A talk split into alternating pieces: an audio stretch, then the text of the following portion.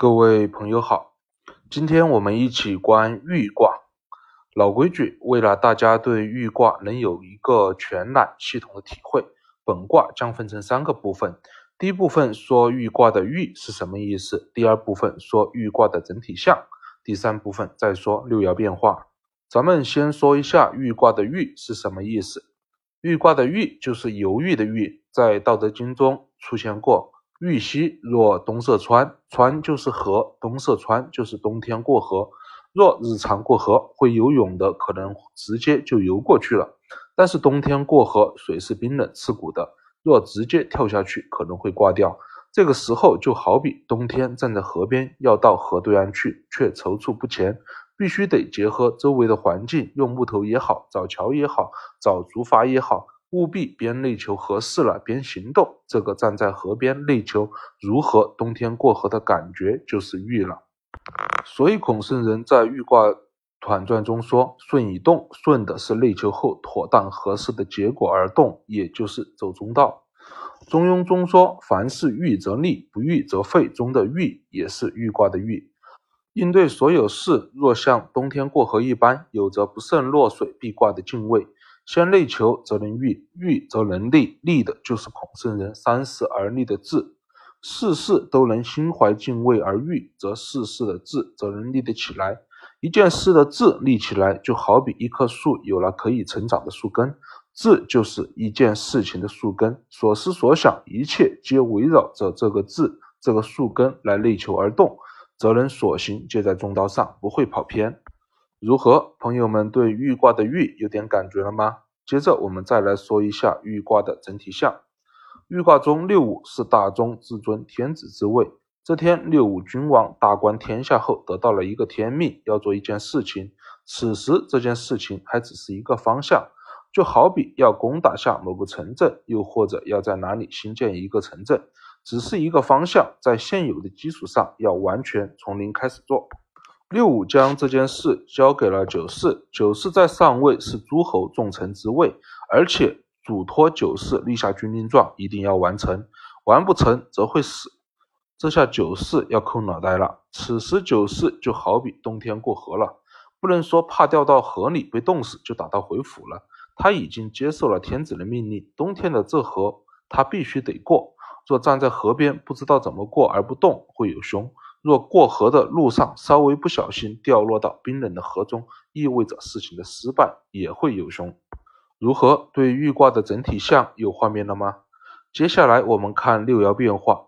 上位的九世重臣接到六五君王的军令状后，是如何步步为营、化险为夷推进事情的吧？虽然豫卦中实际处理事情的主角是九世。但是下发命令的则是六五君王。为了大家能顺畅的在心中体会豫卦的画面，所以咱们先观六五吧。六五爻辞贞吉恒不死。六五爻辞中的贞，主要指的是六五君王大观天下后，贞于天命，一定要将天命落实出来，要做某件事情。所以孔圣人在小象中说的是六五贞。吉就是疾病的疾，吉的甲骨文画的就是一个人腋下中了一支箭。腋下中了一支箭，箭头是倒刺的。若直接拔，伤口会扩大，会大流血而死；若不处理，任箭头在腋下，则伤口一定会发炎腐烂，要不了多久也会死。在箭被处理出来之后，每一次动都必须妥当合适应对，稍一不慎也会让伤口扩大感染而死。即其实和冬天过河一样的意思。即已遇六五君王给六九四下军令状了，这件事必须得做完。此时九四就如得吉一般，必须谨慎应对了。任何不小心都会导致自己失败而死。六五爻辞中贞吉恒不死的吉，就是对九四说的。所以孔圣人在小象中说：“吉成刚也。”六五成刚，要求九四必须完成自己贞于天命之事，故九四得吉。横不死的横，就是横卦中的那个在事情做完前，常常将事情拿出来很久关照的那个横。很久关照事情，则能时时把握住事情的变化和潜在的危害，顺变化而动的同时，又能将潜在危害提前规避了。说到吉的腋下中箭这事，就好比将这事放在心里横照时候，得到的第一个方向是否将这支箭给锯掉。若确认安全，就先锯掉，接着又心中横观这事是否要用刀子扩大伤口。万一扩大伤口的时候大出血怎么办？是否要用火烧配合草药来止血？若内观后发现自己给自己动刀子扩大伤口，这事风险太高不安全，则不要动。若暂时不动，那么先用药草处理伤口，应对伤口恶化的同时去寻良医。等良医寻到了，下一个天使到了再动。在每一步都确认安全妥当后再行事，则能保证这支箭在我们身体里面的这段时间，我们不会因为这支箭而死亡。这就是恒不死。恒不死，以欲恒，则事不会败。这里不说事成，因为任何事情何时完成，自有它的天时存在。恒能保证事不败，人不死的前提下，天时到了，事自然会成。所以豫卦的卦辞中说：“立建侯行师，建侯就是建立国家，行师就是行师打仗。建立国家这事，无论是修建设施、治理国家、容民纳众，还是完善法律、官职任命，都不是一朝一夕之事。一个侯国能存在多久，自有它的天时存在。”国主能做的，仅仅就是一点一点的谨慎顺天时而建侯，避免他的天时到来之前不会中途夭折而已。又若行师打仗，虽然行师打仗目标很明确，要消灭谁，达成什么目的，但是不顺天时，谨慎应对，急于求成，就好比将所有的兵大摇大摆地派去走大路，强攻对方坚硬的城墙，可能还没到达目的地，就已经被埋伏的敌军消灭干净了。同样，行师的每一次动都必须如冬天过河、腋下中箭这般谨慎应对。若大观后确认安全无误能动，则动；若没有可动路线，则不妄动。静观其变的同时，又要防备可能的隐患，因为细微的隐患可能会导致行师这事的失败。将隐患发生前提前干预掉，不急着将行事目标达成，要有着打持久战的准备。则行师何时完成，自有它的天时存在。天时到了，自会功成凯旋而归。故欲立剑侯行师。好了，九四领到了六五获得的天命，要开始操作执行了。就像吉已经来了，我们接着看九四是如何操作的。九四爻辞：犹豫大有德，物宜朋和占。咱们先说犹豫大有德。犹就是经由的意思，犹豫就是刚来必须执行了，不要急着用刚，凭本能习惯处理。大有在上一节大有卦中说过，大有就是德大，能自由观物遇神。有是因为位置在上层，有现有优质信息。大有就好比锅足够大，又有现成顶级的食材，能供锅中烹饪。以喻九四位德足够大，为学水平足够高，又身处高层，能接收到天下一手信息，则在这的基础上，围绕六五君王交代的任务，在心中大亨，得出要完成六五交代的军令状，该往哪个方向进行深入，这就是犹豫大有德的意思。所以孔圣人在小象中说：“犹豫大有德，志大行业。”志就是一个事物的方向指向，也就是前面说的一棵大树的根。大有卦中九四的字由六五亨得天命，然后交代九四而来。九四用大亨观天下，而得出六五之字该如何而行，就是治大行了。接着我们看后半句，物宜朋和占，描述的像，说的就是治如何以大亨而行的过程了。朋的甲骨文画的是一个一，然后下面两条线，两条线上三个圈，向一而来。鹏以喻内求事物的时候，相关同类信息接踵而至，就是鹏了。例如，疫情因为毒性减弱而放开管控，为了防止孩子感染，全家人苟在家里一个多月了，孩子快关疯了。老婆想带三岁的孩子出去呼吸一下新鲜空气，然后我们开始围绕带家人去哪里开始内求。这件事就是治了。当我围绕这件事观的时候，周围十公里以内有哪些景区？现在到处都在阳，孩子还没阳过，哪些景区人少？咱们贵阳感染率有多少了？等等一系列在心中自动而来的画面也好，问题也好，就全部都是棚了。和有分发食物的意思，物一棚和以喻刚才关带孩子去哪里呼吸新鲜空气这事。自动汇聚而来的那一系列信息，咱们不要怀疑，不要觉得麻烦，觉得不重要，置之不理。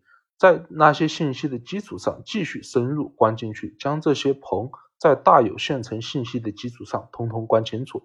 注意，说是信息，只是方便理解。棚也好，信息也好，在我们心中展现的全部都是画面、意识、念头、神的形式，而不是逻辑思维层次的遇见什么情况应该如何如何，单纯就是一个观字。簪就是发簪，簪子的簪，簪的主要作用就是将女生的头发给固定住，簪以欲得出天道的结果。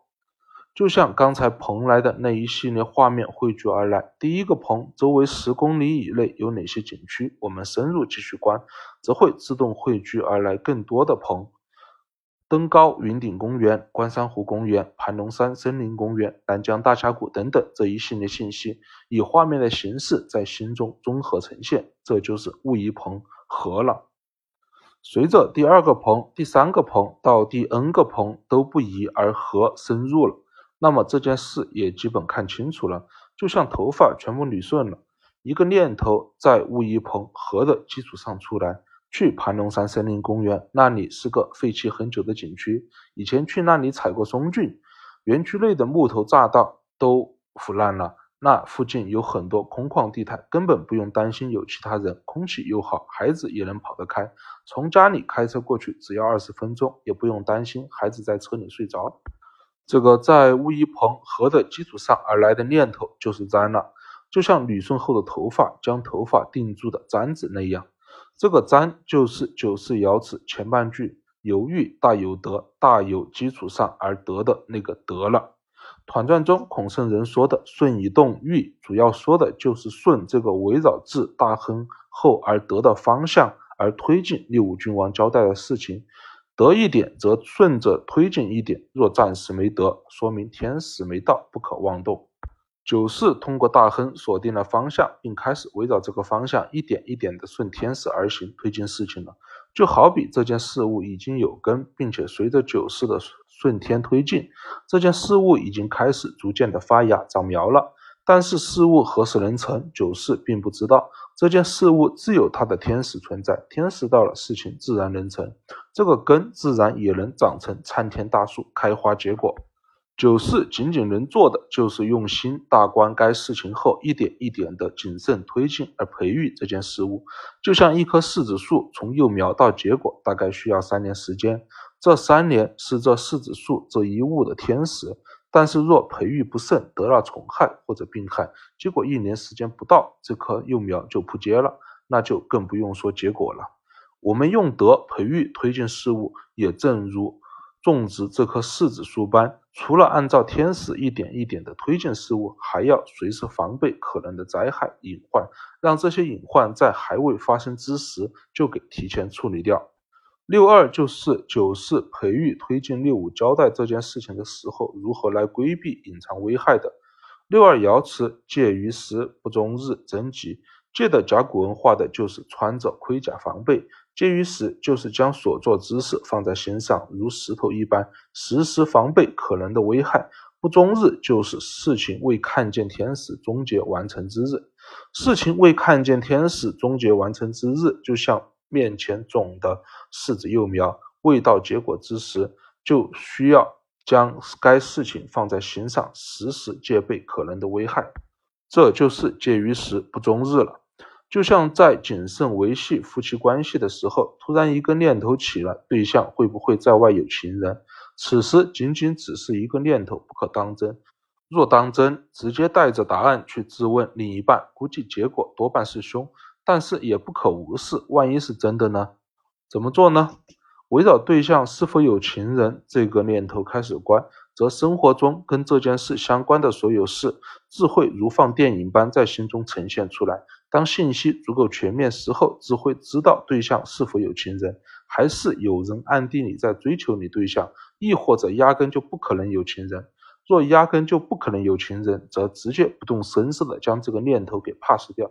若内观综合看了多方面的情况后，发现已经暗地有人在追求你对象了，事情仅仅只是刚开始，对象却不给你说。就要继续内求，有人在暗地里追求对象，为什么不给你说？是因为自己在哪些方面没有体会到对象的真实所想，没有有福于对象吗？然后围绕内求的结果提前妥当的干预，提前妥当的处理，则可以在萌芽处将这个潜在的危害给轻松处理掉，避免事情变大而不可收拾。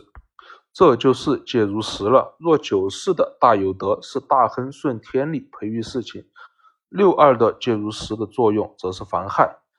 孔圣人在系辞中说：“知机其生乎？君子上交不谄，下交不笃，其知机乎？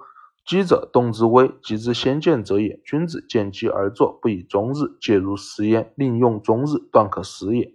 君子知微知张，知柔知刚，万夫之望。”机就是事物的动之微，就像前面举的例子中，维系、培育婚姻关系是一件长期推进的事情，但是对象是否有情人这个念头刚起时，则是培育婚姻关系中这件事情中可能出现的一个危害。此时这个念头还是一个微微弱的微，像刚才例子中，顺着这个微弱的可能顺下去继续观，相关的所有信息自会汇聚而来。我们则会清楚的知道，对象是压根就不会有情人，还是有人在悄悄的追他，他却没有和我说，还是说已经成为了事实。这些就是由微弱的机继续内观而来的章，故君子之微之章。无论顺着这些细微的念头观下来是哪一种结果，至少这些结果都是百分百可控的，及时处理应对当然极了。所以爻辞中说。介于时不终日，真急。我们随我们见的机，一点一点的落实求证潜在的危害，自然对上不求人。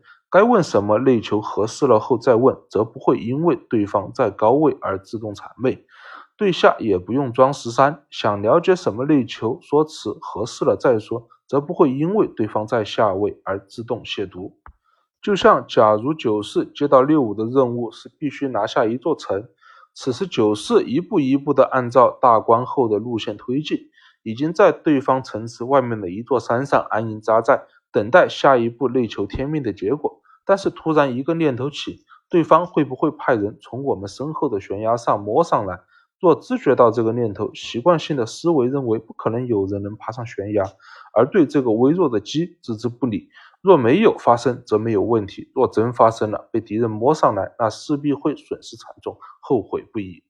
所以，最好的办法就像刚才举例中意识到对象会不会有情人这个机一样，顺着继续观一下，观后得出的结果，若需要我们去山上悬崖考察一下地形，就立马去。若看完地形后，真的有这个被人摸上来切后排的可能，则该设岗设岗，该安排人警戒就安排人警戒，将这个环节给处理好，避免事情真的发生，而让我们的事在天使到来之前提前夭折了。如何？举了两个例子，大家对圣人介入时见机而作，如何防害，能体会到了吗？我们接着继续。正如豫卦卦辞中说的“立建侯行师，建设侯国，行师打仗”这种可能要做好打持久战的事，事情何时能完成，不是我们说了算。我们能做的仅仅只是大观事物后顺着道一点一点的推进的同时，时时防备可能让事情失败的灾害，并进行提前干预。天时到了，就像那棵细心的呵护的柿子幼苗，时候到了，柿子幼苗自会开花结果，事情自然能成。九四就是这样来执行六五大亨后得的天命的，实际执行人是九四而非六五，但是六五并不能时时知道事情的推进情况，老是来催九四，你事情怎么做的这么慢啊？是不是能力不行啊？要不要换人啊？等等，我们看九四如何应对六五来催的。六三爻辞：虚欲悔，辞有悔。虚就是瞪大眼睛的意思，在预卦中顺着天理而动，有条不紊的推进事情，当然不需要瞪大眼睛了。老规矩，我们放在心中，将这个场景和瞪大眼睛具象化出来观，就会发现，何时会瞪大眼睛，还不就是生气的时候会瞪大眼睛？为什么生气瞪大眼睛了会有悔呢？还不是因为六五君王不知道事情的具体情况，老是来催催催，催烦了就瞪大眼睛了。你瞪的不是其他人，你瞪的是你的上位的君王。君王被瞪，给你搞点小事情，当然有悔了。迟就是迟到的迟，和现在理解的推迟的意思差不多。迟以喻九是推进六五交代的事情，因为天使未到的原因，迟迟没有开花结果。所以孔圣人在小象中说：“须臾有悔，未不当也。”无论瞪眼睛还是事情推迟完结会有悔，完全是因为自己在君王的下位位不当的原因。不然圣人深知事物的发展规律，顺天使推进培育事物的同时，时时戒备反害就行，事情自会自然完成，是不会有悔的。就像我最近在搞的一个项目，其实从大局来说，这个项目百分百是我做的，而且也实施防害，提前规避了好多个对我不利的变化。但甲方那边原本是有笔贷款进来的，就可以付给总包，然后总包付我钱，将事情继续推进了。结果突发变故，这笔贷款没了，然后甲方继续去寻找其他途径来落实资金了。这就是天使还未到。其实这个项目对我目前来说非常非常重要，牵扯到了我爱人、父母，因为突发事故，这个项目进展不得不推迟了。咱能沉得住气，在掌握了新的变化后，大观后多渠道了解了好几次，再次确保没有可能的危害后，只需要做好眼前的事，静静的等待天使即可。但是我爱人沉不住气呀。表面说不生气，不生气，但是话里话外，语言表情都透露着不满，还会在一些鸡毛蒜皮的事情上找麻烦。能怎么办？该安抚就安抚，该装孙子就装孙子。若还要瞪大眼睛顶回去，你啥都不懂，这不找事情做吗？这么干了，肯定有悔。到此，六五大官得天命后，交代九事必须完成，九事得令如得机，谨慎应对。大观后顺天道一点一点的推进，同时又时时戒备可能导致事情失败的机。但是因为天时未到，事情不得不一再推迟。面对六五的责问，若瞪大眼睛回应，则会有悔。最后我们再看上六，上六爻辞：名誉成，有余无咎。名就是没有方向的意思，余就是大江大河的分支。余以喻，若君王的方向是大江大河，那么余就是脱离了大江大河的方向的小支流。说白了，就是跑偏了，没有领会到六五君王真实想做之事。名誉成有余，就是没有领会到六五君王交代事情的真实方向，没有在方向上而推进事情。为什么会无咎呢？因为九世是为学功夫足，在心中有大亨的水平的。将领会错误的方向，在心中进行大横推进的时候，自会发现事情推进不下去。及时找到六五君王的真实意图，离开支流，回归大江大河，在新的方向上继续推进事情，则能无咎。相反，若为学水平不够，不能做到大横事情，则很可能会在错误的方向上越走越远而有凶了。故名誉成有余无咎。欲卦观完了，我们下一卦见。如果朋友们也对周易为学功夫感兴趣，都欢迎你加为龙渊八九七，龙渊的全拼小写字母加上数字八九七。这里没有老师，我们以同道自居，不讲大道理，不训诂考据，以德中和功夫体会为主线，同道为鉴，相互交流。